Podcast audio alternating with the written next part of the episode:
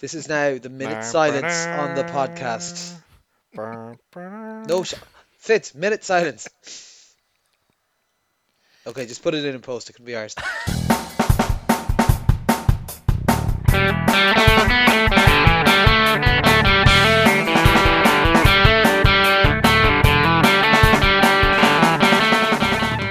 Hello and welcome to All Four Quarters, your one-stop shop for news, views, and overreactions to all things NFL. It's finally here, boys. The big game, the Pro Bowl. year, Connor. Same joke every single year. I know, but this time the Pro Bowl sucks. It used to be great, but now it sucks. So it's even funnier. I'm wondering, is it one of those like you know you have to go through? How, how far down does this does this hole go? Uh, so we got Connor here, we've got Sean, Uh, and we got Ronan. Hello. How are we getting on, boys? Are we all recovered from the weekend? uh, just about, just about. Uh, two very fun days in the Connemara countryside uh, that I Mm. remember almost all of it, uh, and was certainly not hungover for the majority of it. But uh, Yeah. Yeah, it was. It was. No, I must say, I must credit you. Did the organizing, Connor, and it was exactly what I wanted, and it was basically perfect. And it's great to see people and have the chats. Excellent. Um, I'd do it again if I could, but uh, Oh, yeah. would involve having to get married again. So. Oh, it was good fun. Uh, the only, I think the only bit you really missed was the uh, the the the visit to the local pub where we all played darts for a while and gave each other darts nicknames. I'm trying to remember, Fitz. What was your darts nickname? I think I just went to fizzle like my uh, old. Oh, you did, yeah. You just went with Fizzle. Yeah, you kind of yeah. ducked I was of like, I'm, you know, I start well, you know. and then I fizzled out. Yeah. I believe I was called the regulator. I quite like that one. I'm going to hold on to it.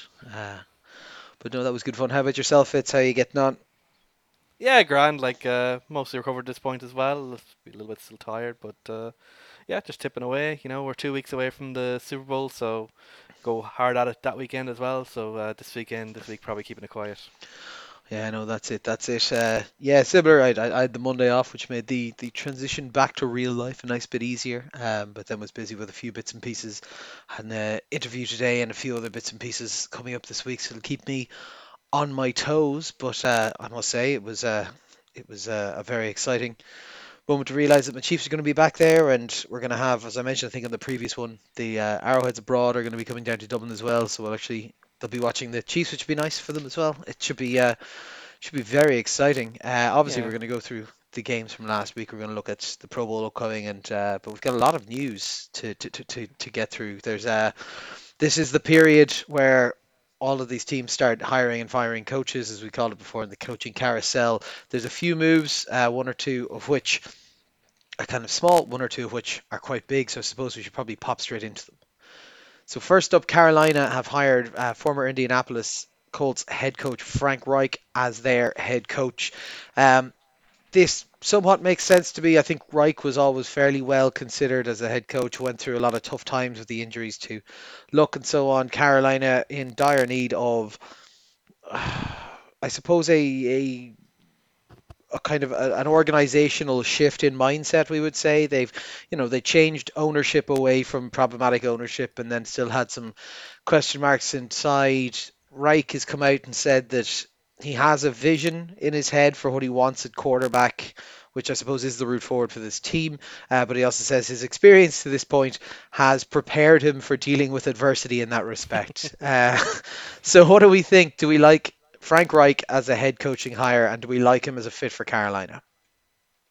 Uh, eh, I uh, mostly yes, I would say. Uh, obviously, he has the. He's always been much better as a coordinator. His head coaching time has not always gone spectacularly, but the Panthers are in such a hole that uh, you know anything's an improvement. I, I think he's a solid. I think he's a solid choice, and for a team like the Panthers, who want to rebuild and, and get you know some some solid ground under their feet, I think it's it's a good move.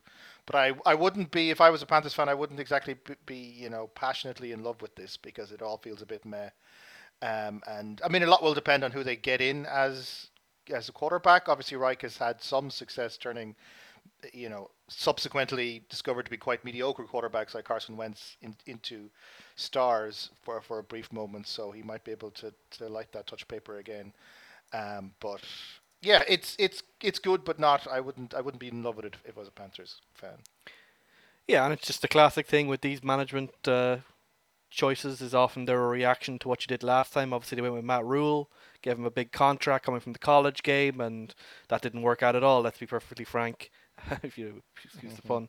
Um, it's just a situation here where Frank Reich's a guy who has a you know shit ton of experience in the NFL. He's obviously been a head coach for the Colts, but he's also been an offensive coordinator for teams. He obviously played in the NFL back in the day. So this is a guy that you can expect can steady the ship and hopefully get them uh, back up to be relevant again.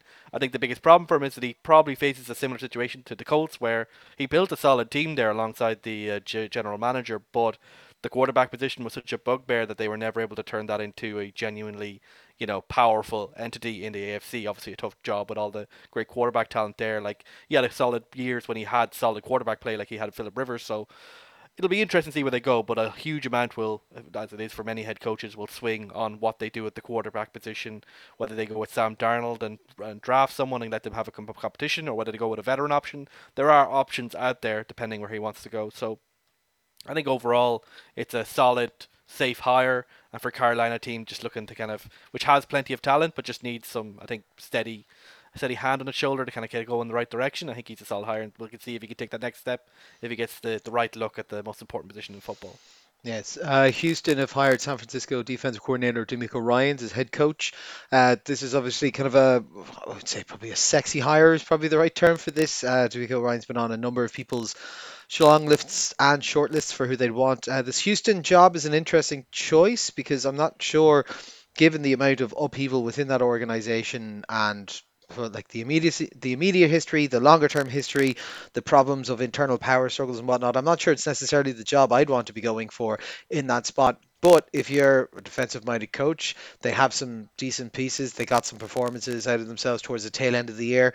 And this is a Texans team that have 11 picks in the 2023 draft. Uh, I think they have is it five picks in the top 75 or something like that. So like you're going to be able to inject a lot of young talent directly into this team. Uh, so if you think that you can manage that effectively, this is a pretty good spot for that. Now, obviously, there'll be you know questions of what the relationship will be like with the GM and so on, but. Um, so what do we think for DeMeco Ryans? Would it be better to hold off for a safer landing spot or take a big swing on this head coaching spot?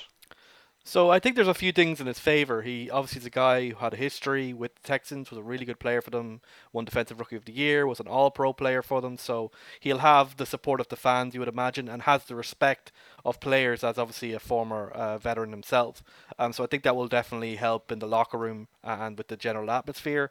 Uh, we'll, we'll, we'll see in terms of the uh, you know the, the front office. Like I don't think the owner is a great person overall uh, at, at, running things, but they did hire Nick Caserio. It'll be interesting to see if he's kept on as GM. He even talked himself that if the coach wanted him gone uh, during uh, he would leave. But uh, I think Caserio, you know, given the situation he and the rest of the organization being, you know, it's been a tough, tough sledding. But I think it's a team where you would expect, despite the evidence of the last two years, that you know a young coach here probably getting a big contract.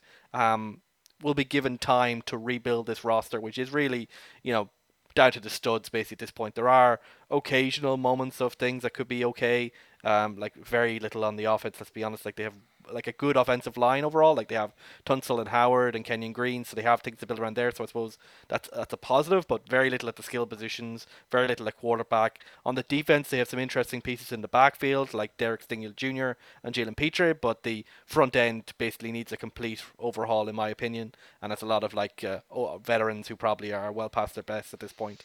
Um, so it's I think it's a situation where if he's given time, like let's say he has a three-year plan in mind, then I think he he you know, given what they've given to him here, um, he should be given that time to see what he can do here. He's obviously a guy who's moved really quickly through the coaching ranks. He was, you know, only hired by the 49ers like f- five years ago or so, and was only made defensive coordinator two years ago, and that's his only coordinator uh, experience. And he's, I think he's just um, under 40. I think he's 38 at the moment. So he's a young guy. They're investing a lot in him, but he's a you know a legend with the team. So that should help smooth things over, and we can see if he makes that big step up. It's a big step up, but you know uh, the guy has obviously excelled um, at everything that he's done up to this point. So we'll see if he can do that again. Yeah, I mean, my read on it is that it's the, it's the kind of fixer upper position. I mean, someone with Ryans, you know, recent success and the name that he's building could probably have gotten somewhere better, but you get the sense that with the Texans, you do have an org, uh, you know, a team that you can basically sculpt entirely into your own image, and, and maybe that's what he's he's going for above all else. Obviously, they're I mean, how much that's going to be realized in practice when you've got a you know an, an or uh, you know a structure, a hierarchical structure above you that can be quite meddlesome and, and toxic is going to be interesting to see. Um, but certainly on the field, the team will be his, which that can go either way. Either you, you get all the credit if the team becomes quite good, and, and you know that they they have some pieces, some small pieces they can build around, and all these kind of draft picks, etc. But if it fails, it's all on you as well. So it's I, imagine he knows what he's getting into in terms in terms of that particular burden, and it is a way to make your, a name for yourself. That maybe a more established team he wouldn't get as much credit if he turned them into into a, a good team uh, in a few years. Yeah, and we'll obviously talk about it in the build up to the draft, but he's got an interesting decision in front of him with the second overall pick about how much he wants to lock in to this roster early on, or whether he wants to go and find maybe some veterans to come in and assist, particularly coming from the San Francisco background. He may have a strong opinion of being able to get away with, I know, your third, fourth, fifth string quarterback, but we will come to that when we get to the games. Uh, other coaching front office moves, uh, a lot of coordinator moves going on. So the LA Chargers have hired Dallas offensive coordinator Kellen Moore to be their offensive coordinators after he has left Dallas. Head coach Mike McCarthy says that he's going to take over play calling in Dallas, a rare spot where an offensive coordinator on the move to something at the same level actually gets an upgrade at quarterback. But whether or not, so this is a real test for Kellen Moore. He was being touted for the last two or three years as being the heir apparent to taking over in Dallas, and that's obviously not happening.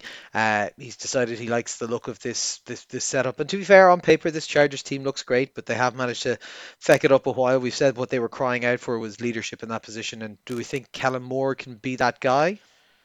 I think this is a cataclysmically bad move by the Cowboys to let someone with, I mean, this much talent and this much hype around him leave because Mike McCarthy wants to do more play calling. I mean, if Kellen Kellen Moore, I mean, there's a good chance Moore goes to the Chargers. He fixes. I mean, the, the Chargers obviously have some huge offensive problems in terms of their play calling and maximizing the you know the the quality of Justin Herbert. If if Moore turns Herbert into a superstar and consequently the Chargers become very very good very quickly, the Cowboys are going to look really stupid. And this already feels to me knowing we know about the Cowboys in the last 25 years and how much of a farcical organization they are, this already feels to me we're going to be looking back at 12 years and being like, or 12 months and being like, what a terrible, terrible move to not try and hold on to this guy as much as possible. When, you know, uh, it's I you know I don't know why they seem to I mean the McCarthy thing he was apparently on the edge of being fired but now he's being given more responsibilities and the the one talented guy who might have been able to take over from him is being is being moved on. It just it's so Cowboys in that sense that this, they're going to regret this. But uh,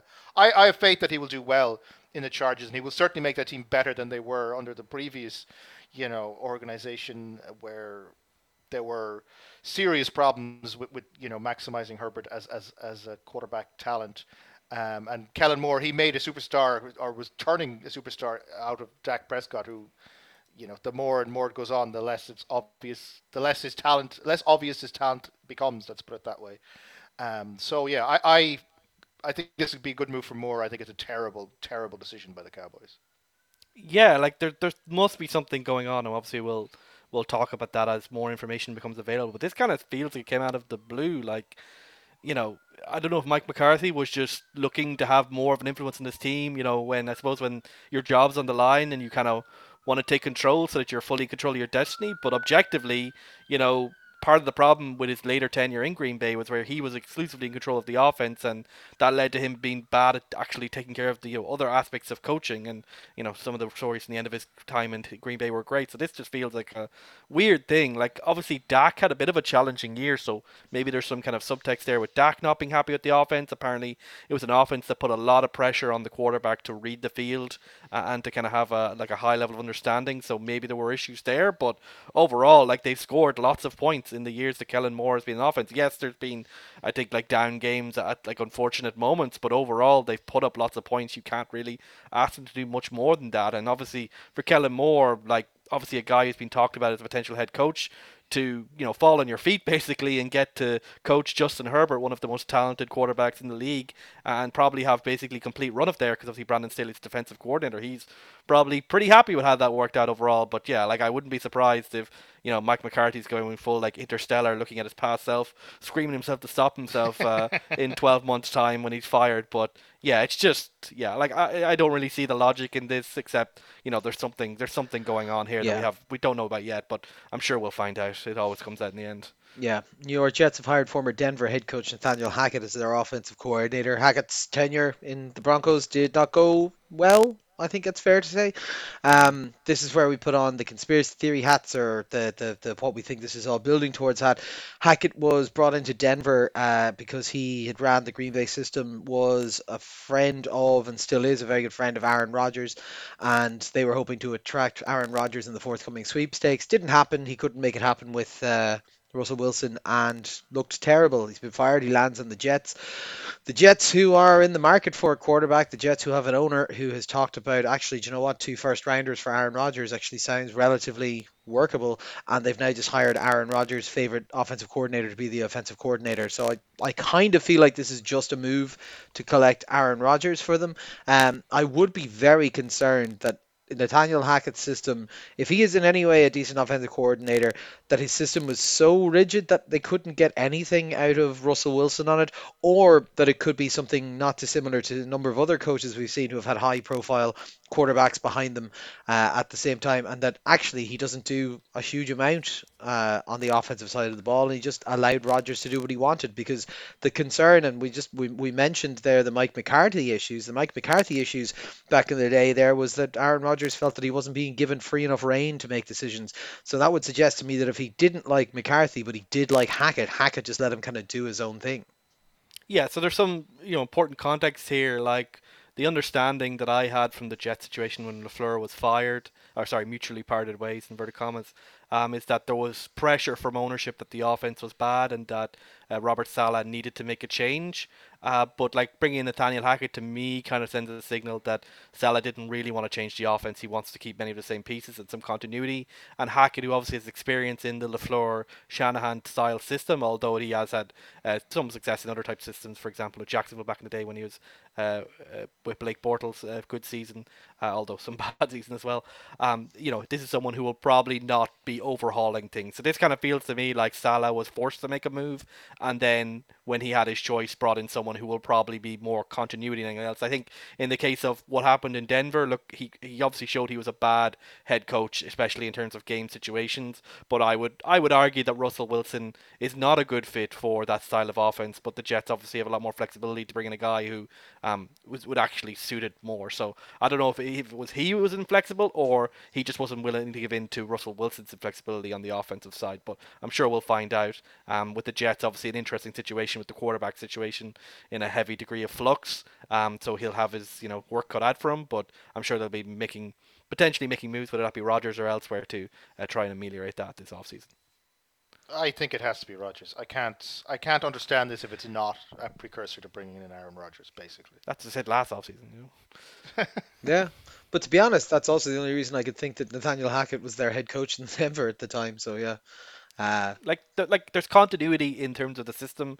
Like Saleh probably didn't want someone completely different. He wants a guy who understands the system and probably was just forced to change the coordinator to keep the ownership happy, which is not is a, a- good system. But This is a broader it's what it is. question for, for, for, for probably closer into the off season, but just off the top of your head, there's a lot of media noise around this idea that Saleh now is on the hot seat and that has to playoffs or bust this year or will be gone. I would have thought, looking at the performance this year and the injury situation that knocked him down a bit, I would have, I wouldn't think he's anywhere close to a hot seat next year. yeah, I would hope not. I mean, given how much he's turned that organization around in the last twelve months, but given it's the Jets, I would not put it past them to be honest. Yeah, no, that's that's fair enough. Uh, next up, the Rams have hired, uh, speaking of the level, Jets former offensive coordinator Mike LaFleur to be their offensive coordinator. Uh, obviously, as we said, they come from a similar system as Hackett.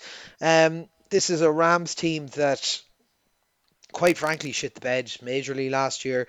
They, after having an open question for the last two months about whether their head coach would be returning, he is returning, but because he took his while to make his decisions, uh, a large swathe of their staff has gone, so they need to replace a couple of people. Is this a slots into his system and doesn't get in the way of what is an offensively minded head coach who likes to control that side of the ball a lot, or what do you see out of this one, Ronan? I, I wouldn't go that far. Like I don't think it's like a case where McVay has some kind of puppet uh, just doing his things. Like honestly, I feel sometimes like that's more thing in New England than it would be in a team like the Rams. But I think you know he does need people to take care of some of the day-to-day stuff. Like for like sorry, McVay's a great play caller, a great play designer, uh, but obviously he's focused on the wider aspects of being a great head coach. So you can't do the needs someone- installs. Yeah, the installs and kind of like stuff in practice and stuff like that, and you know just kind of doing everything day to day. And Lafleur obviously has extremely large amount of uh, comfort with the system, obviously because it's part of the wider Shanahan McVay uh, type uh, style. And obviously Lafleur, obviously his brother is head coach in Green Bay as well. Um, so I think you know for Lafleur, obviously a tough time with the Jets. How much of that was his fault? You know you could argue about. Um, but certainly uh, this is a good situation most years. Um, if you take away last year, uh, most years it's been good to be a Rams offensive coordinator or a Rams offensive assistant because more often than not those guys that have been head coach. Like I suppose huge questions on that offense. Matt Stafford is coming back, but we you know saw some deterioration in his play as his health issues seem to have caught up.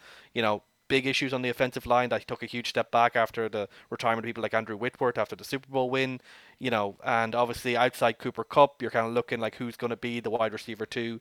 Uh, is Cam Akers going to be your running back one? So a lot of work to do there, but I think with McVay at the saddle, we've seen more often than not um, that they'll figure things out um, as long as injuries don't kill them. Because obviously, you know, Kupp and Stafford, everyone got injured, so I don't know how much you can say the Rams sucked, except you know they were probably going to suck. They just need to ask their uh, division rivals in the NFC Championship game what happens when you lose enough players. Were they going to suck? They had most of their people there for the first six to ten weeks, and they were terrible. Yeah, so the the early the early goings weren't great, but I thought they would probably figure it out. But like you know, the things that were still good, like Kupp or whatever, last were still working. So they just needed to add things onto it. Um, so it was a down year, but uh, I think they can sort it out. Fair enough. Uh, Miami have hired former Denver head coach Vic Fangio to be their defensive coordinator. Obviously, Miami looking at what was a very promising year offensively until uh, kind of the concussions and injuries started to, to, to, to wear and tear down their their explosiveness on that side of the ball. Their defense had moments, we'll say, of, of, of, of high level play, but overall were a bit of a letdown. I really like this hire. Uh, I think Vic Fangio was a very good selection at defensive coordinator. Questions maybe about being a full head coach, but I think Vic, excellent defensive coordinator, uh, and I think should make for a very, very good pairing in Miami. Uh, the only thing I suppose would just be the the age difference and experience difference between the head coach and the defensive coordinator might seem a little bit stark. But uh, if they can manage that, I I just think this is a smart hire. What do you think, Sean? Yeah, no, I, I 100% agree. I think we, we we've seen Vic Fangio's level, and it's not head coach. It's definitely defensive coordinator. I mean, he, he never worked re- out really as a head coach, but he's his defenses have been consistently great. I, I think I read a stat recently where he's he's been a defensive coordinator for 22 years, and in 10 of those, he's produced top 10 defenses. Um, and there's also been some discussion that his his speciality is red zone, which is red zone defense, which is mm. where the Dolphins were weakest last year. So it really feels like they've they, they've zoomed in on this is the this is the exact problem that we have, and this is the problem we need to fix. And obviously, the Dolphins they they they looked really good at times this year, and also really bad. The the the offense was more noticeably up and down, but the defense did kind of fade out as, as the season went on. So bringing that kind of experience to to a, a coaching team that maybe doesn't have that much experience at the top end, I think is, is a good kind of trade off. You've seen things like uh, Wade Phillips, who's kind of done this kind of stuff as well, bringing in, you know, being the, the, the experienced hand to kind of help the younger head head coach. So I think I think it makes sense all around. And as a, a fan of a rival AFC East team, I'm a little bit annoyed because I think this makes the Dolphins going to be very good defensively next year. Yeah, and you know he's been paid a lot of money, and uh, just to say, like there are like as we're here right now, there are he has said I haven't totally took this job yet, so maybe there's a little bit more there, but like everyone's saying that he's going to get hired, so I assume it's safe enough. Um, but I think you know the fact he's getting paid this much probably indicates that he's going to be the executive of the defense and that it's basically going to be his baby. Um, and that kind of makes sense. Like, look, uh, like Mike McDaniel is a very young coach, obviously really good the offensive side. So this is a kind of move that people like, say, even Sean McVay have made in the past, where they hire uh, these like veteran guys and kind of let them run that for a while. And I think you know Josh Boyer, the guy he's replacing, was a holdover from the previous regime from Brian Flores.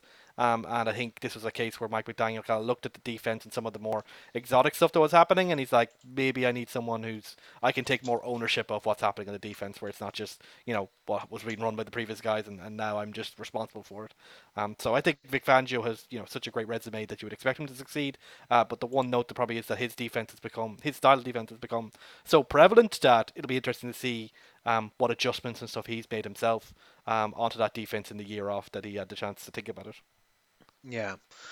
And uh, finally, Atlanta have hired New Orleans co-defensive coordinator Ryan Nielsen to be their defensive coordinator. Um, we got a couple of surprising games out of Atlanta last year. Uh, like probably a bit more feisty down the down the tail end than we were expecting. But overall, it's a it's kind of talent poor roster. There's a lot of rebuilding to happen in here. Um, Ryan Nielsen isn't a guy that I know a ton about. Like I know he's spent all of his time up to this point with the Saints, and he's worked pretty much all across the defenses. Like he's done, he did, was line coach for a while. He's done assistant head coach. He's done defensive line and defensive or co-defensive coordinator. So like he has, he has a multitude of years experience of a period when, and I think this is important to clarify, a period when the Saints had a proper top tier defense. His most recent outings have maybe not been up to quite the stuff that we thought that it would be. Like they were fine on defense in New Orleans last year. They didn't blow anyone away in a spot where they very much to be competitive would have to have. Um, but this guy has seen very successful defenses, ones that have caused issues for some of the top end quarterbacks. So if he can try and recreate any of that, it makes sense to me. But yeah, I, I, I don't know a ton about him because he's never really had too much that was just his that was put out there. He tended to be working with people. Yeah, so he's been with the Saints for since 2017, and during that time they've done pretty well. And obviously he's, I think he's had a few offers over the years. I think LSU, and he had a few more offers this offseason. Um, so he's obviously a guy that's liked by people uh, within the industry. Um, and the players seem to like the players who've talked about it are obviously uh, happy-ish for him uh, in the sense that he's going to a rival, but uh, he, he's obviously been a good person there. So yeah, he's not one of the big names that's going to like you know create a lot of buzz like Vic Fangio, but he's obviously a guy that has a lot of respect in the league. Uh, with the Atlanta Falcons, he'll possibly be changing the scheme to be more like the New Orleans Saints. Uh, and to be fair, just in terms of 2022, like the New Orleans Saints had a crap ton of injuries, so I think there's some excuse there for why they took a bit of a step back. Um, so he has, and I think given the nebulous stage of the Atlanta defensive roster, he'll pretty much have full probably capacity to alongside the head coach and the GM to re- remake that in whatever image he believes would make more sense for this team going forward.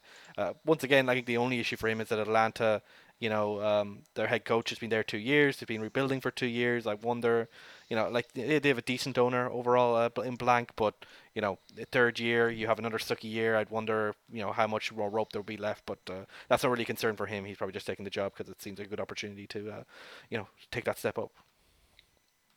Yeah, that seems fair. Uh, let's have a look at some injuries from around the league. We'll start off with the ones who are not relevant to the playoffs. So, San Francisco, Brock Purdy oh, this was a this was a rough one. So he received a, an elbow injury early on in the game. Uh, he then left the game and then was kind of forced to come back in later on. It turns out that he's had a is it UCL? Is that what it's called? Um, yeah. Elbow injury, which is quite a bad injury and quite often can lead to t- Tommy John stuff in baseball players. Yeah.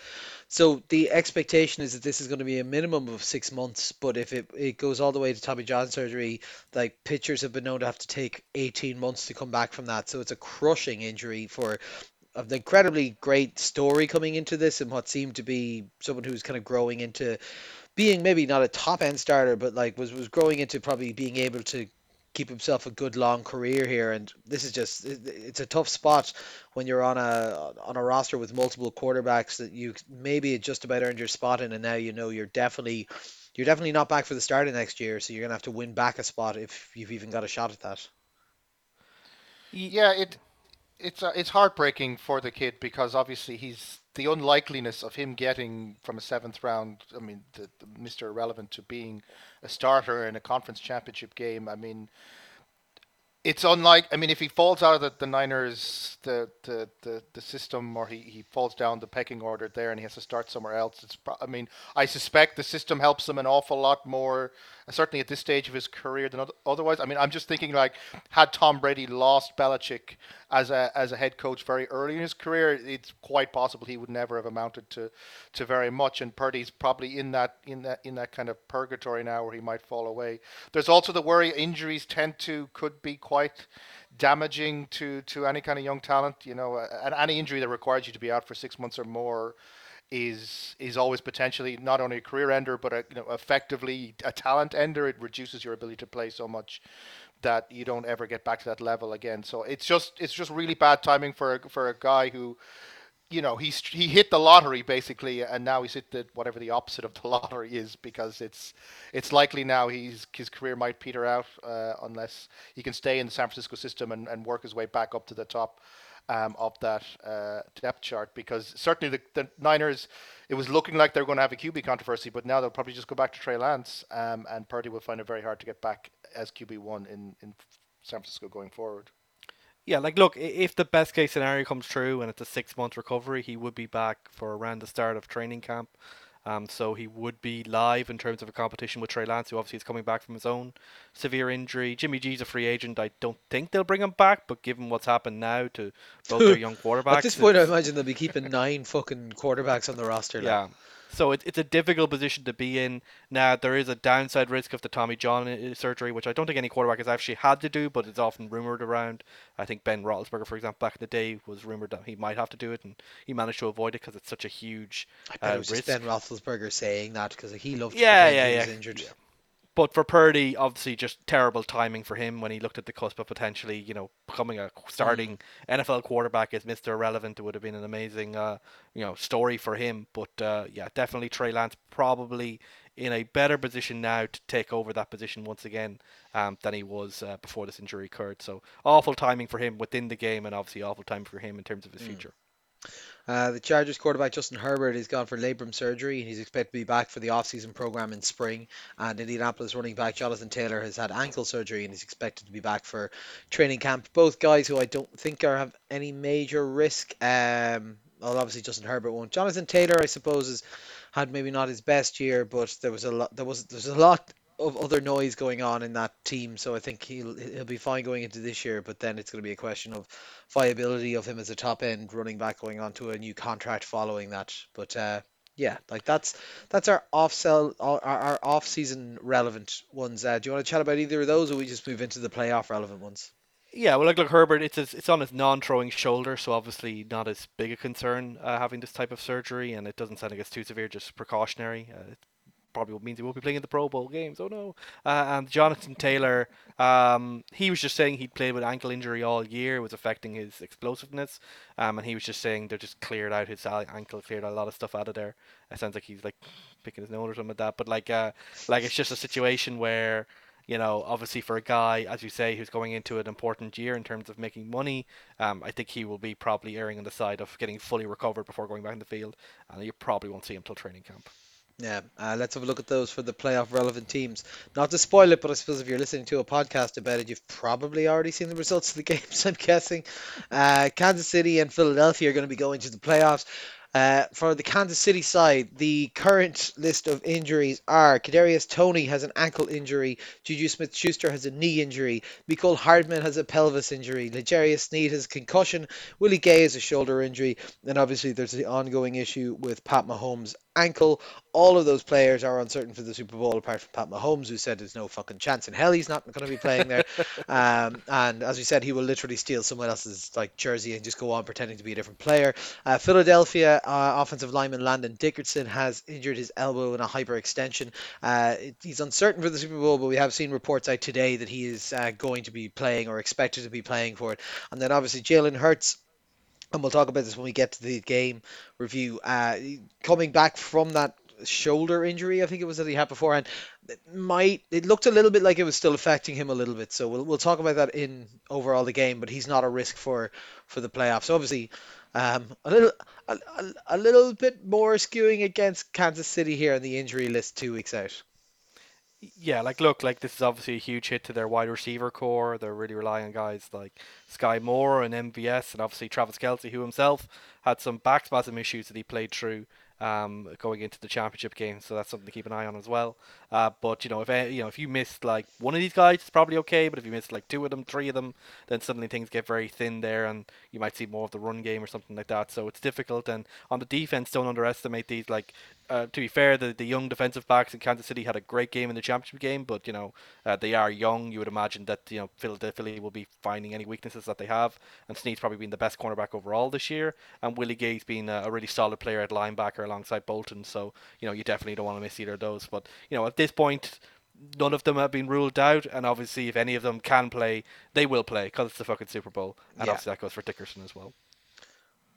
Yeah, and uh, the only other bit of news, I suppose, is uh, the NFL has announced the cap's going to increase from 208.2 million to 224.8 million, so a big 16.6 million more for teams to spend in the upcoming season. Um, we'll talk about this a little bit more in the off season because there's a couple of players who are going to be due quite large scale deals coming up. But this type of movement is one of the reasons why there's currently discussions happening around at least one, if not two, superstar players uh, about making their cap hit a proportion of the NFL total cap rather than making it a fixed figure. But uh, like I said, I think that's more one for the off season, right?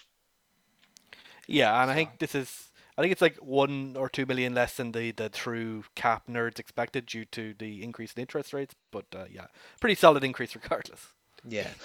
Uh, and on that, you know you're getting pretty pretty deep when you're talking about how the in, increase in interest rates is going to affect the the cap Yeah. in the NFL. I- I- I- I believe the stuff, technic- Fizzle, I'm not going to lie. I believe the technicality is that technically during the pandemic the players took a loan from the owners, and that's why that's kind of eating into the cap or something like that. But anyway, uh, probably don't need to know about that. yeah, I think uh, I think they'll survive. And on that lovely note, let's move on and have a look at the games from Championship weekend. So we'll take these in the order that they occurred. First up, the NFC Championship, San Francisco traveling to Philadelphia. Uh, and this one was a little bit of a one-sided affair, unfortunately, 7 to 31. Uh, two San Francisco quarterback injuries left them in a bad spot. We mentioned already Brock Purdy doing his UCL. They didn't realize until later on in the game that that was what it was because I don't think they would have been letting him back into the game afterwards. Uh, and then there was discussion about possibly, and we can just we we can talk about it if we want, about the possibility of just moving to Christian McCaffrey as a wildcat running back at that spot, which, given how it went, might not have been the worst idea. So Philly were basically easy to just slide into the Super Bowl by using their run game without having to really think about too much. They went for 150 yards and four touchdowns on the ground, and their defense did what their defense does: three fumbles, turnover on downs, three sacks, five tackles for a loss and held them to 160 yards. This was, I would say, a game for the purists. Is that the uh, is that the best way Not to put even. it?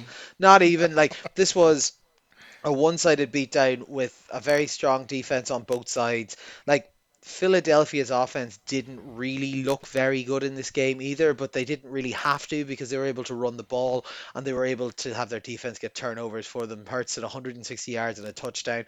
As I said in the news section, like I they didn't need to use them, so maybe that plays into it a little bit. But they also looked like they didn't want to, and there was moments where even when he was throwing, he didn't look as comfortable, and his release didn't look quite as good. So I think he'll he'll be happy to have the two weeks to try and kind of work around that. And even things like design runs, they used them from time to time. They use them on their sneaks and everything, but like you could see they didn't even want to bother with that. And as I said, look at the scoreline. They didn't they didn't have to. Uh, San Francisco's defense fought hard. They got a sack. They had seven tackles for a loss, but like they were making mistakes. They were given bad flags. They weren't able to stop them in the red zone. But Philly are Philly are absolute killers in the red zone. But you know, there was just not very much they could do. They didn't have a lot of passing options. They were back down to Jack Johnson very early on, who just didn't have the ability to lead them. Christian McCaffrey stepped up and kind of kept them somewhat relevant. He had 106 yards and a touchdown. That touchdown run was something else, though, wasn't it? The kind of getting tackled by three or four boys helped to stay upright by one of the linemen, I believe it was, behind him, and then outpacing another man. So it kept them kept them in it for a bit, but just there was there was just no way, even with the even with a top performing defense, could San Francisco stay in this game. Uh, they just had nothing on offense towards the tail end. It really tested the how far can you know any QB work in this Shanahan system. But um, yeah, like a disappointing end for San Fran. Philly rolling into the next game, probably brimful of confidence. I don't think you can take a single thing away from this game.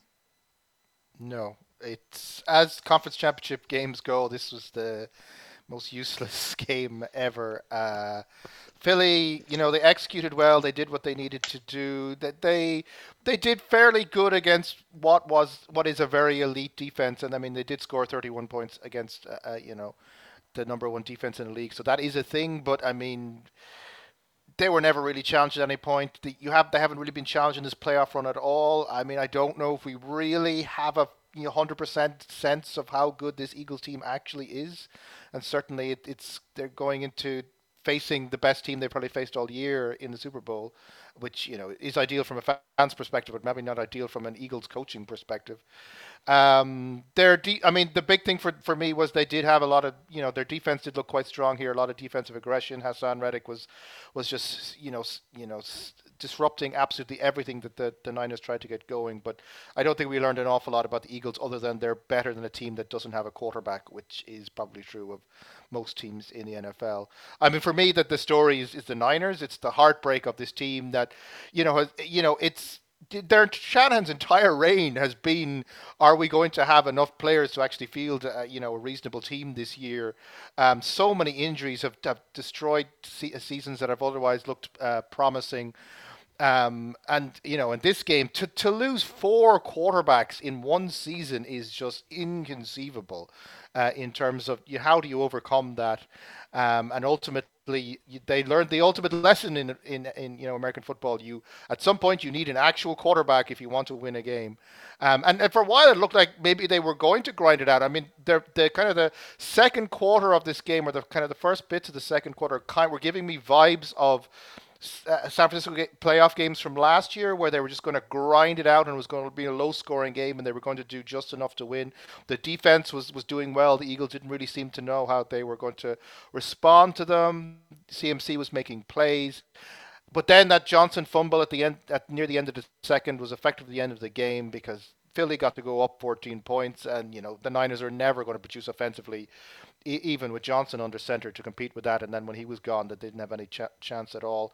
So for the Niners, I mean, this is one of the, the weird things about American sports is that you, you play your entire season for one game, and if that one game goes really badly, then that's you know the, the bad taste in your mouth lingers forever. So the Niners, really great season, and they really look like a the top top team at times, but you just can't overcome this level uh, of bad luck. Um, I still think that with the talent they have, if they can hold on to the, the important pieces and with the coaching they have, this team is going to win a Super Bowl, um, provided they can stay healthy. But unfortunately, with this team, that is a very big if these days because they just, whether it's just whatever their conditioning or something is not up to it, or they just don't have the luck. This team is just incredibly injury prone, and it is is hurting them right at the moment when they look like they can go all the way. Um, but uh, yeah, so you know, my sympathies with the Niners and with Eagles. I, I in my head the jury is still a little bit out on this team, but obviously when you're in the Super Bowl, you can't really say that. But uh, I'm not 100% convinced this team is this Eagles team is, is truly elite. But I guess we'll find out in two weeks' time. Yeah, the that saying about Harold Macmillan's like events, dear boy, events. Like that's what this game was. It just came down to a handful of things that happened that basically turned it from an intriguing, like tense kind of defensive led battle into basically an trivial game for Philly, where in the second half, for most of it, they didn't even look like they were trying. They were happy enough to just hold on and scratch up whatever points they could, while San Francisco basically didn't have any quarterback play uh, once Josh Johnson went out. Um, in terms of the early goings, like you saw, you know, the respective strengths of these teams. Like I know Philly have questions after having a pretty, you know, uh, easy armchair ride through the season. Let, us be honest, uh, but they did show some of the things that make them great. Their defense is a force to be reckoned with. Um, their defensive line is deep. You know, you have multiple pass rushers there who have over 10 sacks for the season. Haason Reddick has really, you know, blown up uh, this year with the Eagles, and, and he's not he's not even used all the time. And obviously, the interior defensive line was holding CMC mostly in check, except for that really amazing run that he had for that touchdown. Um, so and obviously they were able to get those turnovers. They got the injuries, um, on the two quarterbacks. Obviously, we're not saying they went full Gregg Williams or anything, but like that, that was just you know a consequence of how much pressure they're getting. And you know the Eagles team is a team that's more than willing to run the ball and grind you down, and they were able to do that here with a combination of Gainwell and Sanders. And it's obviously a multi-head attack where uh, Hurts can come in. And I think you see like you know when they were on the goal line and like San Francisco managed to you know stop them getting the the QB sneak thing that's worked for them all year. That's so good that some people are talking about making it illegal. Um, they just did it again and it worked the next time, and that's against obviously one of the best defenses in the league. Um, so I think you know like I would have some concerns about Hurts in terms of the uh, shoulder. He did have one nice throw that obviously was caught by DeVonta Smith that wasn't technically a catch. Um, you know, he, you know, he, he was bobbled, it hit the ground, but you know, the, the refs didn't catch that, and obviously the refs get it in the neck a bit. But uh, yeah, I think for Philly, you know, they didn't have to do much here, but they did what they needed to do, and, and you know, they didn't risk themselves, which is a smart thing to do. For San Francisco, yeah, there's just nothing you do. Sometimes you just get the bad beats, and there's you just have to take them. And you know, you could tell by the end of this game, the 49ers were just you know incredibly pissed off that they there was nothing they could do. You know, there was a big fight at the end where Trent Williams went full Yeah. WWE uh, on I think Wallace, uh, one of the linebackers for Philly. Uh, George Kittle after the game just sounded completely fucking dejected by the whole situation. And you know, outside CMC having a couple of nice plays, they really just there was just so little for them to hold on to. And I suppose you know for the 49ers fans, and I'm I'm privy to a few chats with them. You know, if what you got to hold on to is just hating the refs, sure, but you know. You know, it's it's better. I suppose the alternative than you know you didn't have a chance to begin with. Like, and I think you know, I suppose there were brief moments where maybe if they'd held on here or held on here, maybe it could have been a little closer and a little less of a, you know, a trivial uh, like outcome at the end. Like you think about the end of the end of the second half where they allow Philly to score one touchdown due to a bunch of defensive flags, and then the next drive, um, uh, they they like San Francisco fumbled the ball as Sean talked about, and I just like like once that happened, you know, the game was over, and Josh Johnson getting a concussion at the beginning of the second half just compounded that. But uh, yeah, like you know, shit happens sometimes, unfortunately. And uh, Philly, uh, you know, there there is one known thing we learned from this, which is that Philly are going to the Super Bowl. Yeah, that's fair enough. What do you think of it? You were mentioning that you've got some friends who you're privy to conversations with who are who are who are 49ers fans. I got a few as well. I was looking at the stuff and they were obviously annoyed about this. They were, as you said, very annoyed about the refing in this, but they were also, for the most part, adamantly sure that if Brock Purdy wasn't injured, they win this game. I, I don't think like uh, if this had been full health, no one got injured. I think this was going to be a really tense, close game. The defenses were the best units for both sides and both halves. I think overall, I think I would have still favored Philly slightly because I think they were getting some more push in the run game. I think their offensive line was doing a little bit better than the vice versa battle, but it would have been really close. It would have been a really interesting game, but it's not the game we had. But the game Yeah. we had is where all those events happened and we get a pushover. because that's kind of the that, my issue with the take of it's just purely the injuries for San Francisco to cost them is this was a game where obviously San Francisco have a very good defense and obviously they have a very highly paid, well ranked offense line. They lost on both sides of the line in this game. And you can say it's tiredness later on in it because they're not, you know, getting the, the, the, the split between offense and defense. But the first quarter, even pre injury, they were getting blown off the line on both sides. Yeah, like it was tough for them early on, but they were staying within touch. They were only Hmm. uh, one touchdown down. They they evened up the game with that CMC touchdown. So, like, yes, I think Philly had the edge, but it wasn't the big edge. And I think obviously through the course of a game, you you know that those things can come back and forth. So, look, I think 49ers fans are like, oh, we would have won that game, are wrong. Uh, but Philly fans who are saying, oh, well, this is always going to happen, would also be wrong. I think it's just you know what you know we could we could speculate about what could have been, but what what we got Yeah, is what we as, got. as, as I said, it's a game it's very hard to take anything from, so I suppose they can read into that however they want. That uh, they could have been different and it could have meant something. Uh, let's move on to the AFC Championship. Uh, Cincinnati travel to Kansas City to Burrowhead to take on the Kansas City Chiefs. That's a uh, dumb name. It was It such a dumb name. It, It, was it sounds such like a, a dumb name. shark.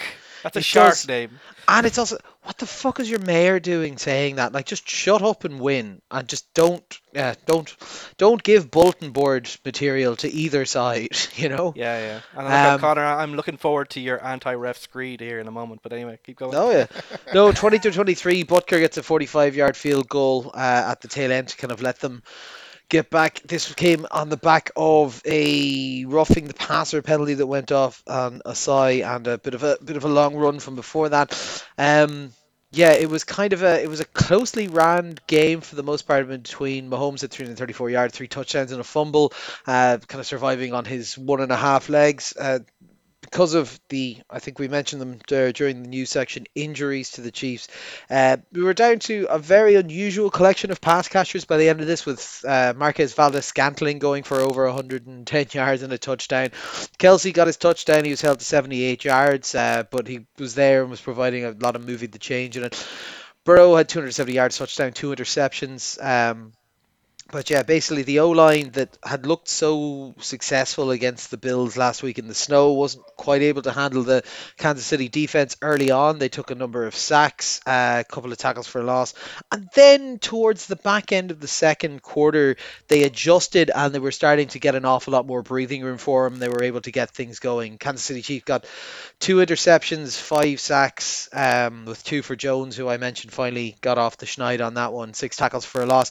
And there was one or two other interception he type passes or ones that were called back on, on, on DPIs and stuff. But yeah, it was it was interesting. Uh, the refs didn't have a very good day in this game. Full stop. They had missed calls, they had ghost calls. There was an incredibly confusing series in the third quarter, I believe it happened, where the Chiefs were going for it on third and nine, and they were unsuccessful.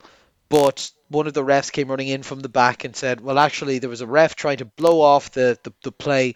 Uh, people didn't hear the whistle, but they were just going to reset it. So rather than fourth and nine, it was back to third and nine. They got a do-over, which makes absolutely no sense to me whatsoever. Um, I believe something similar happened in a Raiders game at the start of this year, the tail end of last year, the the and they allowed the thing to stand. if if I i the issue was, as I understand it, that there was an incomplete pass, but the clock had kept running, and so they had to they had to stop. They had to reset to the clock stop. I don't know why they didn't just take the Take the extra time add on the time after Yeah. or whatever. It was, but that was the the logic was because the clock was running when the next play happened. It wasn't a hmm. legitimate play or something. Yeah, so i i i saw a couple of rules experts try and explain what the what the rationale is, but like the problem is the rationale doesn't massively make sense, particularly for the Bengals in this spot. So the idea would be this coach running in, or this ref running in to blow the whistle, might have been heard by some players and not others, so they had to reset. But like, surely if he's running in from the defensive side, it would be the defenders who heard it and they were fine, they were happy with the outcome, so like they wouldn't have any issue with it. But yeah, the, the, the problem then was once again this is quite a ticky tacky match. So on the reset, they actually managed to get down and sack Mahomes, if I remember correctly. But the problem was that in the backfield they had defensive pass interference, and that penalty moved them forward. So it was just it was just a massive clusterfuck, and that was the first of a number of massive clusterfucks by the refs in this game. Um, there was one or two missed calls, particularly there was a there was definitely a, a, a hands was it hands to the face or was it just pass interference on the on Burrow uh, later on? I think it was Chris Jones gave him a tap, right? Like there was definitely a I missed believe call on uh, that. Frank Clark gave him a little bit of a love tap and he, he fell over, and that was just after the uh, the third down thing. Because like just to be important, importantly, that drive didn't actually go anywhere. The one with the two third downs. Yeah, Uh, yeah. I think it finished the next uh, the next set of series. Ah, yeah, but you but know, out, if- I- if- outcomes shouldn't if- dictate it. It shouldn't have happened in the if- first if- place. yeah, yeah, but if you start drawing the tape, it's like, well, the Chiefs only needed 30 seconds at the end. That 30 seconds wouldn't, have, you know, anyway. Um, so it is what it is. Like, uh, and like, yeah, look, the, the officiating was pretty embarrassing overall, but uh, yeah, Yeah, but no, look, look, Chiefs are happy enough to manage to get out of this one in in this spot that did take kind of quite a lot, and they were quite banged up throughout it. But look, I'll ta- I'll take it as a win. But like similarly, I don't think there's not a ton you can take from this because I think there was there was periods where the Chiefs defense looked utterly dominant, and then there was also just periods where they went, ah, who needs to cover wide receivers and just let them tear off downfield without covering them properly. Maybe some of that was to do with injuries, as we said. We had cornerbacks coming off with injuries as well, who would normally be on number ones. But yeah, Philly has a lot of weapons. We'll talk about it in the previews afterwards. But Kansas City struggles with the Cincinnati defense like this, and they were quite good at shutting down elements of it. I'm not sure. I'm not sure how that bodes for Philly. From the Cincinnati perspective, I think they played well in parts, but it was only in parts, and that was the problem. Was that this is a this is a Cincinnati team that was 100% capable of winning this game, but it adjusted and then it didn't readjust quickly enough. Um, I think, but to be honest, it was a very close game. It was a bit of a messy game as well. Yeah, you can take again. You can take out of as little or as much as you want, realistically. like for me, I think you're I think you're underselling the game a little bit. Like I think if you're talking about a game for the purists, like maybe this falls to this category. I don't think it was like that boring for the average viewer. But I think the big thing for me is that this was a really interesting game in terms of how both teams were adjusting to what they were doing. And I think the big thing for the Chiefs is that in the early innings, it was the Bengals that were being forced to adjust. The Chiefs defense was getting to Burrow, it felt like every second play. They were getting him sacked a lot. Like most of these sacks were early on, though obviously the key sack um, that stopped the Bengals on their final drive and then gave the Chiefs the opportunity to get the field goal uh, did happen from Chris Jones late on. But it was early that they were truly dominating Joe Burrow. They managed to extract a pick out of it. Um, a really great play from Jaylen Watson, who seems to be having a really good um, postseason. Uh, but they got another interception in the second half as well. So, you know, I think the defense from uh, from Spags really stepped up. Like obviously, there's an offensive line that was you know down to two starters. It was something we expected to be a big issue last week. The Bills, for whatever reason, the weather, just bad scheming, weren't able to. But Spags is obviously a guy who is not afraid to go all out. He's not afraid to get embarrassed the occasional time No, to get he, that he, he does not understand not blitzing. Yeah, like you know, he's been in the toughest situation against one of the greatest teams of all time and didn't give a fuck. So you know, I doubt he's too worried about Joe Burrow, and he managed to make Joe Burrow's life really, really difficult, particularly in that first half. And you know, two interceptions from Joe Burrow is a is a pretty good outcome, I would say, for the Chiefs' defense. Uh, but I think you know the, the the Bengals did adjust as the game went on. Like one thing that was pointed out uh, during the game was that they started to bring guys into the backfield who would either you know either like block and or chip and just kind of give Burrow that extra second and two because Burrow's obviously one of the best quarterbacks in the league right now, and obviously, unlike Mahomes, has his uh, full faculties, which he was definitely starting to show a little bit more at the end in terms of running the ball. Um, but you know, I think it was just a situation where the offensive line just couldn't give him just literally the minimum amount of time you need um, just to be able to make those plays. But you know, they were starting to make those big plays. You know, they make up the touchdown importantly in the first half, and then they had a really fun uh, touchdown for Tee Higgins where he basically mossed uh, the two uh, Kansas City uh, Yeah. defensive backs. Uh, that was really that was really good to see. To be fair, so you know, I think the fact that the I, like that, that was the thing I talked about in the preview right last week was that I lo- like the thing I like about this Bengals team is that they adjust, that they change, that they they evolve, and they did that here. But I just think like they put themselves a little bit of a hole here with the early innings, and I think the Chiefs also showed a capacity to adjust, particularly on the defense towards the end. There was like a middle part where I think you know uh, you know the, the the Burrow and the offense was winning for a while, but then things moved around, and I think things came back to to parity, and then slightly in the Chiefs' favor. Like you know, don't forget there was a bunch of punts at the end of this game. Like the yeah, last yeah, a uh, lot of before the field goal, it was punt, interception, punt, punt. Like in, and obviously, you know, in a normal game that's fine, but with the Chiefs and the Bengals, you're expecting, you know, that's difficult to do in the fourth quarter. Most of it not scoring. Um, so I thought that was really interesting. And then on the offense, sorry, on the defense, I think Lou Anarumo did find, you know, his his his time. And I think the big thing is that he, you know, like he was he stopped giving away those kind of easy short passes. He started to make things more confusing on the defensive line, putting eight, li- eight guys along the line of scrimmage, creating, you know, as much uncertainty as he could for Mahomes.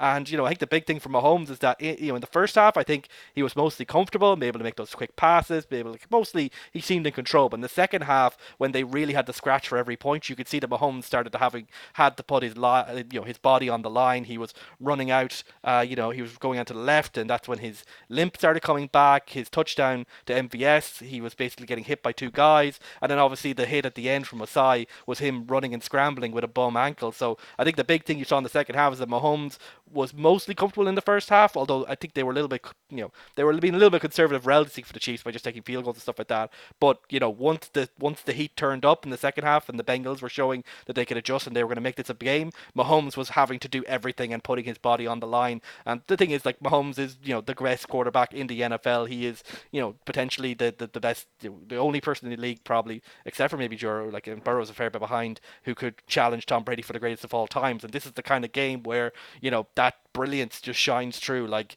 you know, to, to, to beat a defense which obviously has had his number so many times, which was adjusting and changing all the time, and to put his body on the line, but obviously he was hobbled and hurt, and you know certain aspects of his game was taken away, and, and to just do that, that's the kind of reason why he's gone to so many uh, AFC championships. That's why he is already a Super Bowl winner. That's why he's probably going to get a second MVP. It's the kind of reason that he's uh, undefeatable, and the fact he's doing it with MVS, who just had one of those weird MVS games where suddenly he turns into the best receiver in the league rather than dropping 20 balls.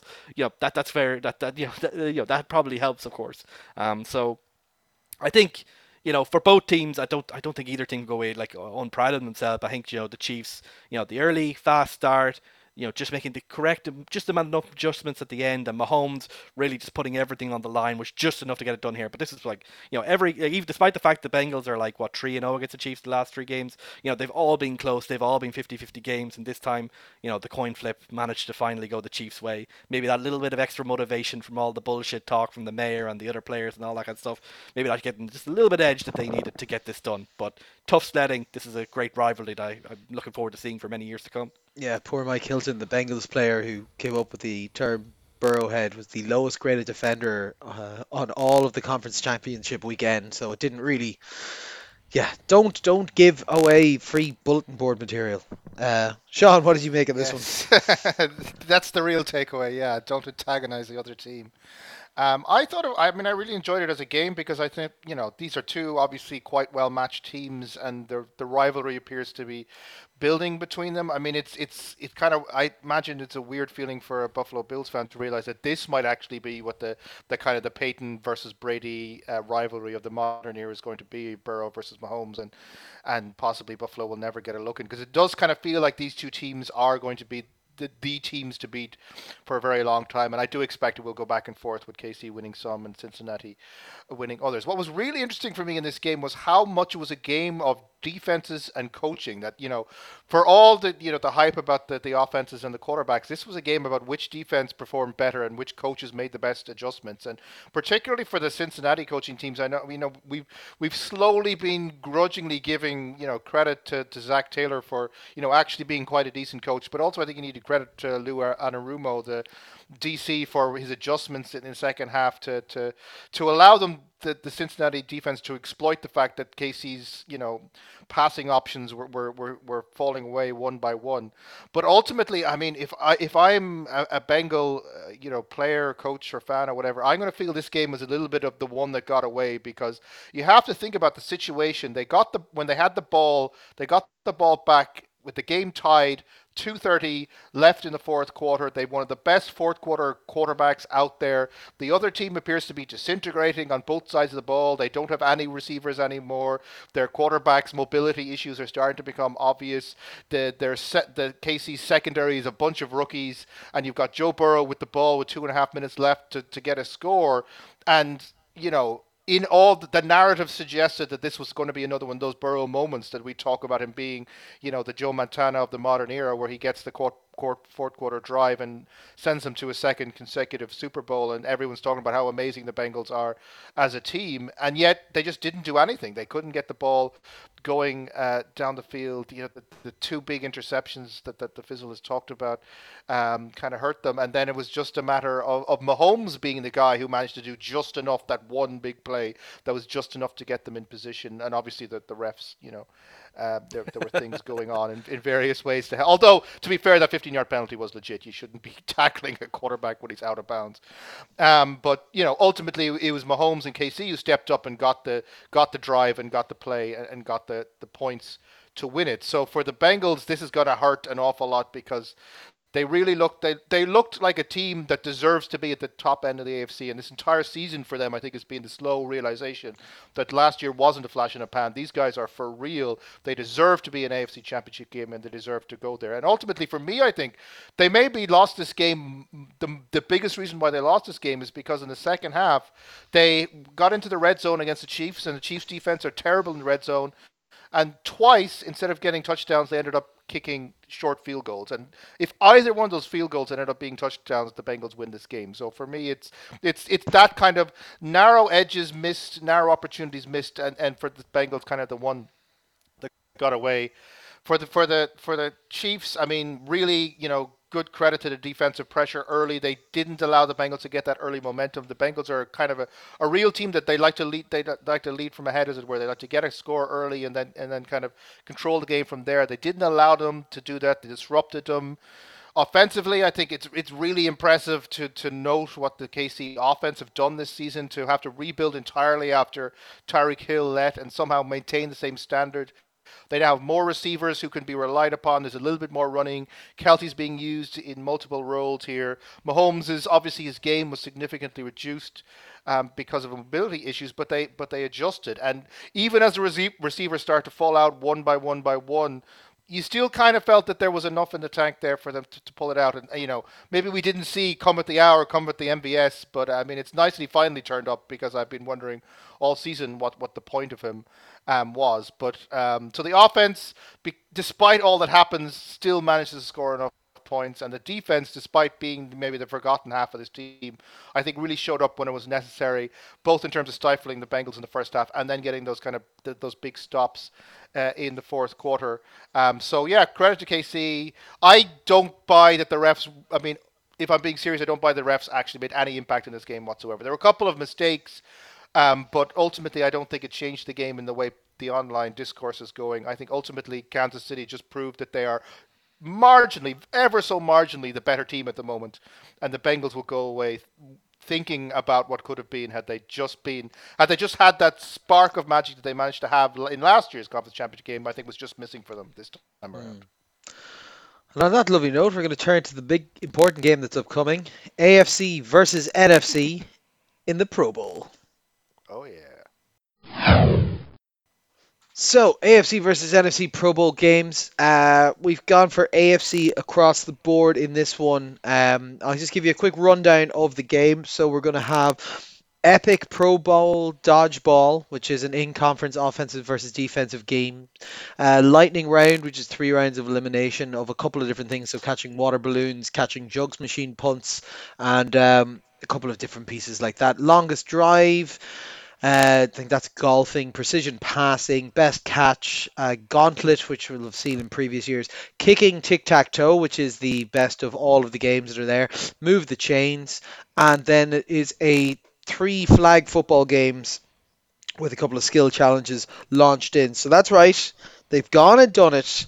Those lib bastards have taken away The woke virus. The woke final conspiracy. victim. The woke conspiracy has taken away the greatest football game of the year and replaced it with flag football. Um, yeah. Talk about putting up the white flag. Am I right? Oh, That's real. What about the real flag, the American flag? Put that up there. I say we I, I say we hold our own Pro Bowl on January sixth. Well, we, Uh. we did we did we did have our own. Uh, we did have a, a some some Pro Bowl get hype games, let's say, at the weekend there, but uh, yeah, Yeah. Um, in the I s- totally not rigged games that Sean would definitely could have lost. yeah, yeah, yeah. He definitely didn't lose them when I just gave him to the side anyway. Um, yeah. Hey, Oh. d- you are as impartial as NFL refs are. I know, I know. Well, no, because I picked against my own interests. I was on the other team. Um, okay, let's have a look at the rosters. Um, we'll just kind of, I think what we'll mostly do is look at these rosters, see if they've made the correct choice or if there's alternatives that we think should have been put on here that weren't talked about. Uh, we'll start with the AFC. AFC quarterback Pat Mahomes. I think we're all fine with that. Yep. Uh, Patrick Yeah, he's- Ricard is fullback. They're in the league. Yeah. He, he, he was the best the by uh, PFF, and he also plays defensive line in the past. So I always like two-way players. uh, uh, running back Nick Chubb. Yeah, like Nick Chubb had a good year, but I think Josh Jacobs had an exceptional year, and obviously in a tougher situation. So uh, Hmm. we give it to Josh Jacobs, me and Sean. I think you stuck with yeah, Nick Chubb. I'll- I'll- yeah, I, I think he- especially at the back end of the season, Jacobs was much better. Chubb was he was fine, but Jacobs Yeah. was more explosive when it mattered. Yeah. Okay, Tyreek Hill is your wide receiver one, and Yeah. Stefon Diggs is your wide receiver two. Uh, But what did Diggs do this season? I mean, I okay, he he, He I mean, bitched a ev- lot after losing that playoff game. Every think- big game, every big, every big game that I watched Diggs in this season, he underperformed. He had one big catch in one big game. I can't even remember what game it was. Um, but other than that, he was always underperforming in, in the big games, the games when the Bills really needed him. So I just, I can't imagine. I just can't understand it. I gone for Ja'Marr Chase because you know he was the, the best wide receiver on, on one of the best offenses in the league and always explosive and always exciting. Uh, so I gave him the nod. Yeah, I'd Yeah, I went there. for high variance Davante Adams because there was like some games where he was the best player in the world, and there were other games where he disappeared. But you know, given he was on the you know dumb dumb uh, Raiders and he had to play with Derek Carr, I'll, I'll give him the benefit of the doubt and let him in. He had uh, the third most yards in the league as well, so that's Yeah. Uh, Travis Kelce at tight end makes sense to me. Yeah. Uh, okay, the line is going to be Laremy Tunsil, Quenton Nelson, Joe Bitonio, Creed Humphreys, and Terron Armstead. Uh, I think we have. I think we've only really got one disagreement. I think myself and you, Ronan, put Joe Thuney in a guard. Yeah, like uh, Quenton Nelson didn't have a bad season, but he started the year pretty poor. That offensive line overall for Indy was pretty poor, like, and he didn't really stand out that much. Hmm. Whereas Joe Thuney was a very good contributor on that uh, Chiefs offensive line alongside Humphrey. So Yeah. yeah, like it's not a position obviously where, where we can add that much analysis. Uh, but uh, Thuney, shout out over Nelson. Like Nelson will have so many of these going forward. He, you know, give him give him a year off, like for God's sake. okay, let's go defensive line. We got two ends and two tackles. Our ends are Garrett and Crosby. Our tackles are Jones and Williams. So that's Myles Garrett, Maxx Crosby, Chris Jones, and Quinnen Williams. Uh, I think the only one that we've got any question on here is Garrett. He did somewhat underperform this year versus expectations. That whole defense for the Browns underperformed versus expectations. You're putting in Trey Hendrickson instead, Sean. Yeah, I mean, it is mostly that I don't think the Browns should be rewarded in any way, shape, or fashion. Whereas the Bengals defense was a lot better, has increasingly got a lot better than people thought it would be. It used to be considered the weakness, and now it's considered one of the strengths. And Hendrickson is a big part of that. Um, I mean, the numbers maybe suggest Garrett, but I think the vibes tell us that Hendrickson is, is the better guy. Yeah, like Yeah. look, 16 sacks in a down year is a pretty good down year. I'll be honest. It's, a- it's a and, uh, pretty good down year, but yeah, yeah, still, and it's not Jones quite. and Jones and Williams are, are yeah similar to Kelce. It's kind of hard to see anyone else. Yeah, yeah. Um, okay, let's go Maybe- maybe Cam linebackers. Heyward for those true three four DN truthers out there. Hmm. Sure, sure. Uh, they're not even allowed to fucking tackle. This is, this is flag football. It's, it's irrelevant. Why did they take it from us? This used to be the best weekend of the year. Um, linebackers, two outside linebackers, one middle linebacker. We have outside linebackers Matthew Judon, Khalil Mack, and middle linebacker Roquan Smith. Um, we're all happy with Matthew Judon. We're all swapping out Khalil Mack. Um, I think me and Sean went TJ Watt and Ronan went Alex Highsmith. Um, I'd, I I think even with the injury and missing time, TJ Watt was the best defensive player on his team and probably the best defensive player at this position. Yeah, like look, TJ Watt is a better player than Alex Highsmith. There, just for context, they're both offensive linebackers for the Pittsburgh Steelers. Uh, but Alex Highsmith was healthy for the entire year, so he racked up a bit more in terms of The uh, best stats. ability is availability, right? Well, that's it. Like so, but like TJ Watt, like you know, if you were talking about the best player to put on your team, yes, TJ Watt. But you know, it, it's a, it's also a recognition of who did best in 2022 award as well.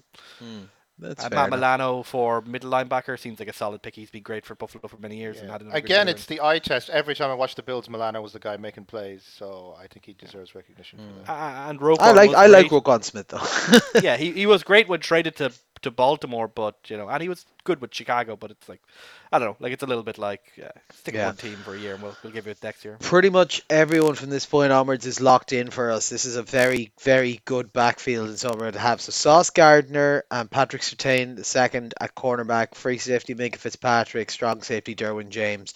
That's pretty much just a locked in top end, top end like defensive backfield.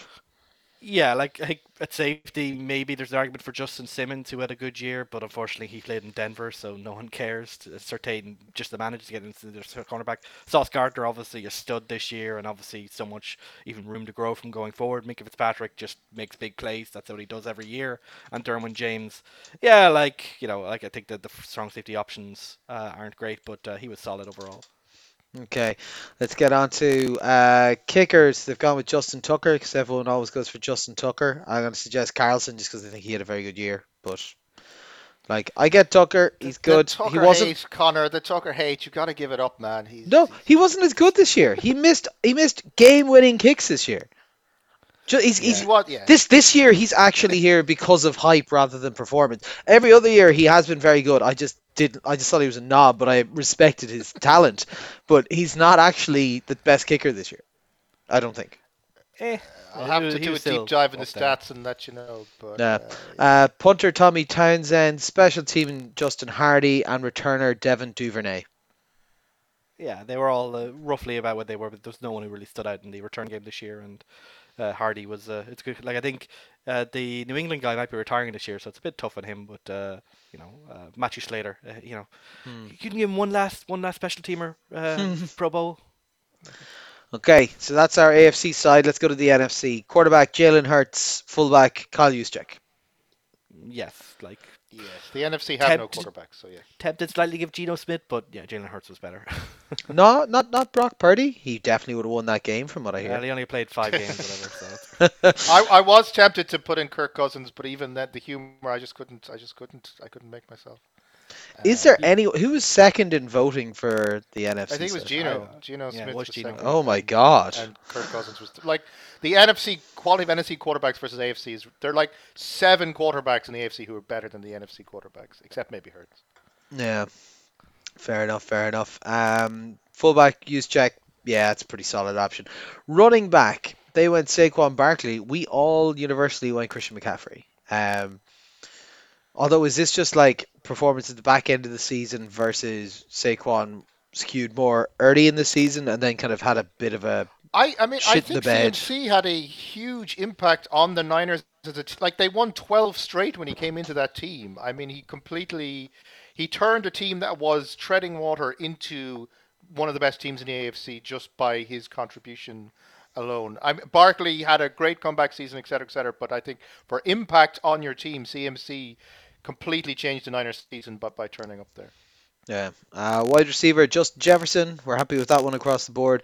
And AJ Brown, I think, uh, there's one call for Amon Ra in here. I just he's just more excited. You know, he he did. I mean, I love the Lions firstly, so you need to give that acknowledgement. But also, he Amon Ra, he didn't play every game, so maybe you can make that kind of argument. But he was just really exciting player to watch. Whereas AJ Brown's a bit, yeah, he's good, but whatever. Whereas Amon Ra excites me in a way that AJ Brown doesn't. Yeah, and like there's other like CeeDee Lamb had a good season as well. Uh, but uh, yeah, I think I, I think objectively JJ Brown, based on the stats and what he did, probably gets over Amara. But I, I will always praise the Sun God, so I certainly can't disagree with Sean too strongly. Uh, tight end is George Kittle. Uh, slow start, obviously coming off the injury, but did kind of round into form. And I think that, that's that's the thing as well. The CMC coming in was also Kittle back off the injury as well, uh, which was kind of making up for the fact that Deebo had been helping them tread water up to that point as well. Um, Yeah, but yeah, there might be an argument for TJ Hockenson, obviously that was the only uh, name that was coming to, he- to to my mind. Yeah, Yeah, he was solid after he got traded to the, the Vikings in particular, but I think Kittle he was good the beforehand strong, as well. Yeah, The Um, strong end just kind of showed the difference in dynamicism. Like Hockenson's going to be, he's a kind of Pro Bowl at best tight end, whereas Kittle has that All Pro Mm-hmm. talent uh, in him as, as. Okay, our line for the NFC: Trent Williams, Zack Martin, Jason Kelce, Landon Dickerson, Lane Johnson. Overall, a pretty decent line. Uh, I like the center, I like the left tackle, I like the left guard. Like, yeah, I, I overall I quite like this line. Yeah, I I've think uh, I've I've gone for Penei Sewell at tackle because again I love the Lions and he was a big part of that O line's improvement as the season went on. Um, so I just want to give him an acknowledgement, and he is like a second year or something, so he's he's like Yeah. he's yeah becoming a big part of what makes the Lions tick. Yeah. I wouldn't have an objection to it, but Johnson's probably like I think would you have Trent Williams as your left tackle? And it's like, well, we'll get the best right tackle, and that's probably Leighton Johnson. But Sewell's probably, you know, obviously in future years, almost certainly going to be going to Pro Bowls. I'd say. Yeah. Okay. Next up, we have our defensive line. Two defensive ends in Nick Bosa and Brian Burns. Uh, and then we have our two tackles of Aaron Donald and Jonathan Allen. Um, okay. Bosa, I get. Burns. Yeah. That one's easy. Burns, I think I'm siding with you on Parsons here. Yeah, like well, like look, like like like I like here here I am. It's another year. It's here me calling for. Yeah, Uh, 3 4 instead of a 4 3, yeah. Yeah, well, it's four three in terms of line, linebacker. You know, off-ball linebackers are people too, and yet they only ever get one position MLD for them. So what I've done is basically completely rejig things. So Micah Parsons was named as an offense, uh, uh, you know, outside linebacker um, for the Pro Bowl. That's where I assume the, the, the people put him. Uh, but what I've done is cheated by basically moving him to defensive end because I think Brian Burns, he's a good player. Like he had over ten sacks, but he's a I still think he's a bit too much of a situational pass rusher. He's not like a guy who dominates every down. And then uh, I've put Dre Greenlaw, who alongside Fred Warner has been you know the bedrock I think of that uh, San Francisco defense alongside Nick Bosa and kind of making them the best defense in the league. Um, and then the rest of them I've also uh, moved around. So Yeah, you've done quite a lot of movement Yeah. on the defense here. and basically Parsons' previous position I've also given to uh, Haason Reddick. So for me, Nick Bosa stays uh, outside, and, and Fred Warner stays a mid middle linebacker, but. We have Parsons defensive end because he's a cheat code and you can put him anywhere. Javon Hargrave and JJ Watt at defensive tackle, albeit you know you could argue. I think Dexter Lawrence maybe. Look, I'm going to give JJ Watt some credit because he's retiring. Uh, Go now he's gone. Like I don't have to get annoyed with him. And Haason Reddick uh, alongside Dre Greenlaw, the outside linebacker. So I think it's a more balanced, realistic uh, defense that you could put together for the Pro Bowl if it was happening in real life. I, I mean, I could see that the Aaron Donald thing, and certainly, I mean, it's just it's kind no, of Donald Donald was injured most of the year. He didn't play that. Yeah, much, he, like, he probably isn't in there, but I can't really think of anyone better than him. Um, but I have put Haason Reddick in in outside linebacker, but I'm keeping Parsons there because I don't believe in screwing with what NFL coaches believe the system is. Um, Dexter Lawrence, J.J. Watt, Javon Hargrave. These are all guys who deserve a Pro Bowl nod over Aaron. Donald. Like Aaron Donald has all the Pro Bowls and all pros in the world. He doesn't need any more. He, he'll be all right, I think. Uh, okay, so our linebackers then are Mike Parsons, Darius, Fred Warner. Uh, like we said, there's some movement there with uh, San Reddick, Dre Greenlaw kind of coming in at different spots depending on what configuration the boys are going for. But we're all in agreement that Fred Warner is your middle boy there. Uh, he was very, very good, particularly in the playoffs. I remember a couple of major plays that he felt like he was the only guy who'd make it. And- on. And and Reddick was a great pickup for the Eagles. Obviously, he picked up a free agency. We were wondering about his fit, and it seems like the Jonathan Gannon has done a great job of using maximizing his skill. I think he's kind of like like eh, like no one is used too often in the in the Philly defensive line because they have so much rotation. But every time he's on the field, he's making big plays, and that was only and obviously he made the big plays in the game just gone last week. So that probably just uh, puts uh, emphasizes the point. So we're all in agreement then on our cornerback of Darius Slay. Uh, second cornerback is a bit more contentious. So Trevon Diggs was selected. We got James Bradberry and Tariq Woolen into the mix here as well. Yeah, So, I mean like, Trevon Diggs obviously is, is more explosive, although he's probably had a quieter year this year. But I just want I wanted to give some acknowledgement to the the Eagles, um, and Bradberry was you know one of the stars of that that Eagles uh, secondary. So I just wanted to give him the nod there. But Darius Slay also plays for the Eagles. Like how much credit do you think they need? They're really good. they are quite good.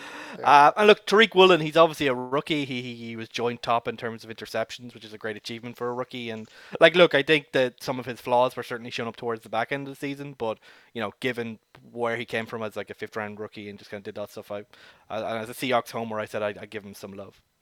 Uh, at our safety positions, free safety, uh, it's Quandre Diggs and Budda Baker, but we decided CJ Gardner Johnson for free safety, and uh, you have uh, Talanoa Hufanga for your strong safety there, Fitz. Yeah, like Budda Baker's a great player, uh, and he had another solid season, although he, he finished up uh, injured. Uh, but Hufanga seems to have just really come out of nowhere to be one of the stars of that San Francisco defense. And I don't think you, you really can't have too many San Francisco defenders probably in, in, in the there. And CJ Gardner Johnson obviously got traded in the middle of the year from uh, New Orleans to the to the Eagles. Didn't miss a beat and was a great player. And like I love Quandre Diggs. He had a number of interceptions this year, including a key one towards the end of the year. But uh, overall, the the insiders and the Seahawks uh, fan base kind of think he might have had a little bit of down year. He had he was coming off an injury, so Gardner Johnson gets the, the thing here. And really, like in this case, we're really treating free safety more as like a generic DB safety, you know, dime backer type of thing. To be honest. Mm-hmm. No, fair enough. Uh, then on to our kind of special teams kicker, Jason Myers, punter, Tress Way, special teamers, Jeremy Reaves, and returner, KaVontae Turpin. Well, I just want to give the floor to you, Connor, to to, to, to bask in, in your call of the best non John Tucker special teamer uh, prediction at the beginning of the year. Yeah, which is very clearly uh, Daniel Carlson. Uh, but no, it's uh, KaVontae Turpin. Yes, he was my was my special team pick on the basis of two plays that I quite like the look of in preseason. But uh, yeah, I don't think I have the strength of my convictions. I don't think I actually had him at the halfway point of still being there. Ah, yeah, but sure, look, it is what it is. Uh, Myers gotta, had a good gotta year. maximize the amount of options you can claim that were definitely you that saw them happening. like Myers had a big up year, so fair play to him. Tress Way has been a great punter for multiple years at this point, and uh, Jeremy Reaves is a great uh, contributor for his team. So yeah, can't complain about these too much. Yeah, so overall, uh, decent enough teams. Couple of changes we'd make. Uh, fucking horrendous spots. The amount of people not turning up. We've now got. Uh, Sean talked about how there was like seven or eight AFC quarterbacks that are better. at the I, I believe the actual three quarterbacks the AFC is sending Yeah. to the Pro Bowl are Tyler Huntley, Derek Carr, and Trevor Lawrence. And yeah, Lawrence is fine, good season. The other two are literally no one else wanted to go. I mean, Tyler Huntley, come on. Tyler Huntley. What he- am I right in saying he threw two touchdown passes this year or something? Something, like I think it is. Two, I think it is actually exactly two touchdown Yeah. passes. So, Uh, so the weird, the weird and, thing and, about and, and a guy who got benched for the last three Yeah. or four weeks because he's shite. Like, so, so not to get too inside baseball, but I believe the first three are based on the public vote mostly. I think the players have a bit of an input, uh, but after that point, it's just player vote. So it often comes down to players that people like, like they'll vote for their teammates, and so you might notice that someone who you know he had a terrible year, but might stick in like you know Russell Wilson isn't there. So uh, you know, like uh, yeah, I think it, it's a Not- bit of a joke. and obvi- beloved, yes. yes, not beloved. Uh, it would, would be the best way to putting it. Um, so yeah, look, it is what it is. Like, but uh, yeah, once you're getting down to like the seventh, eighth, ninth quarterbacks in your list, you're you're gonna get some pretty bad guys. Yeah, no, it's uh, it's not great. Give us, give us real Pro Bowl or give us death. This is uh, this is not how it's meant to be. But hey, look, I suppose open minds. Every day is Christmas Eve. It could be great. We'll watch it. And Connor, I Maybe. know, I know, I know it's a it's an audio format, but do you want to do a little salute for the Pro Bowl, the real Pro Bowl? I'm saluting right now. I've We'll got my hand, hand, hand to the head. This is now the minute silence on the podcast. No, sh- Fitz, minute silence. Okay, just put it in and post. It could be ours. but yeah, Yeah. no, um, that'll do for the Pro Bowl bits. So obviously, look, we'll be coming back with uh, our Super Bowl preview. We might actually see if we add a guest or two in as well, because we've got a couple of mates who are fans of some of these teams and so on. But uh, we'll we'll see what's viable uh, this side of it. But um, yeah, excited. Are we excited for the uh, for the for the Super Bowl? Do we think it's uh, going to be a fun matchup? The Super Bowl, yeah, definitely. Two really good teams. Mm. Um, uh, and certainly it's, I mean, ultimately, I mean, as much as I would have loved San Francisco to be there from the NFC side, I mean, the Eagles, uh, it is, I do kind of want to see if, if they're actually capable of going, of taking the big one, you know, that they, they kind of a Mm. little bit, I mean, it's, it's the, this, the semi experience of the of the of the Chiefs having been there multiple times, and I mean, really, they looked at times like the, the, the uh, certainly the best offensive side in the league. Uh, but the Eagles have had a really good season, so it is it's it's it's a just reward definitely for the for the two teams. I mean, two number one seeds, which you don't see very often as well. And and there's so many interesting, you know, matchups that we'll, we'll be talking about next week, and obviously, so there's a lot of interesting stories to go in terms of like the Chiefs, particularly in injuries, and uh, you know the Eagles in terms of they're a bit of a paper tiger who's got an easy ride, and obviously, like you know, it's been mentioned already in the media and stuff like that, but will be the first quarterback ever between two black quarterbacks. So I think it'll be it'll be a great game. Um, I just think like, there's a slight chance. Uh, spoiler alert! Like I'm a little afraid the Eagles, like just because they're so much more thorough in terms of their team building, could do a I don't well, not a full like uh, Peyton Manning Broncos on it, but you know similar to what happened in the Chiefs against the the Bucks kind of situation. But uh, I'm hoping no no one's hoping for that, so let's hope we get a Mm. real good game. But Well, we'll that's see, that's a we'll story for a different time. It is. It's for next week, and you know what I'm going to say? You're going to be wrong. But hey, uh, of the couple of Eagles fans we know, a couple of them have said, doesn't matter who wins the later game, we'll smash either one of them. Uh, yeah, fly Eagles, When fly. will you people learn? There's a preview of Connor's uh, Connor's uh, speech slash analysis. Yeah, yeah. Go climb your greasy pole. right, uh, that'll wrap us up for this one. As always, if you want to drop us questions or anything for the Super Bowl preview, give us a shout. But uh, for now, it'll be bye from myself, bye from Ronan, Bye. bye from Sean. Bye. It's been all four quarters. Thanks for listening, and we'll chat to you next week.